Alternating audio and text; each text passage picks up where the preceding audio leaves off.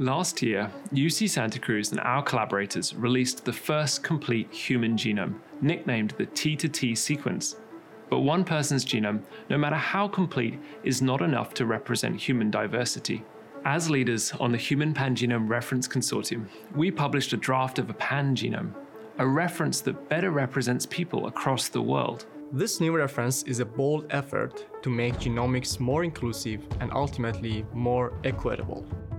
The release contains genomes from 47 different people with ancestry from all over the world. Humans are more similar than you might realize. All our uniqueness comes from small differences that only make up less than half a percent of our DNA.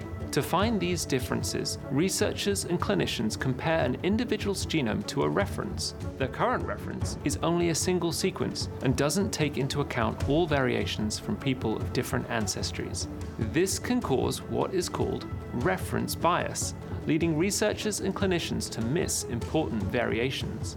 The new draft pangenome reference contains 47 genomes instead of just one and will provide a much better point of comparison to find and understand the differences in our DNA. This is exciting because it will better help researchers explore parts of the genome that have never been explored before.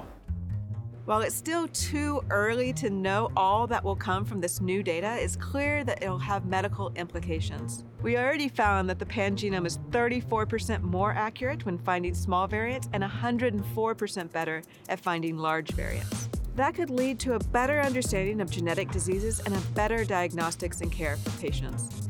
Researchers from all over the world will use this open source reference to further study our genetic diversity, honing in on their favorite genes.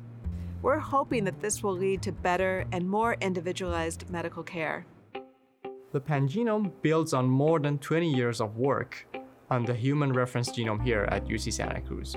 Creating it required developing complex algorithms and pipelines, computational work our Genomics Institute specializes in.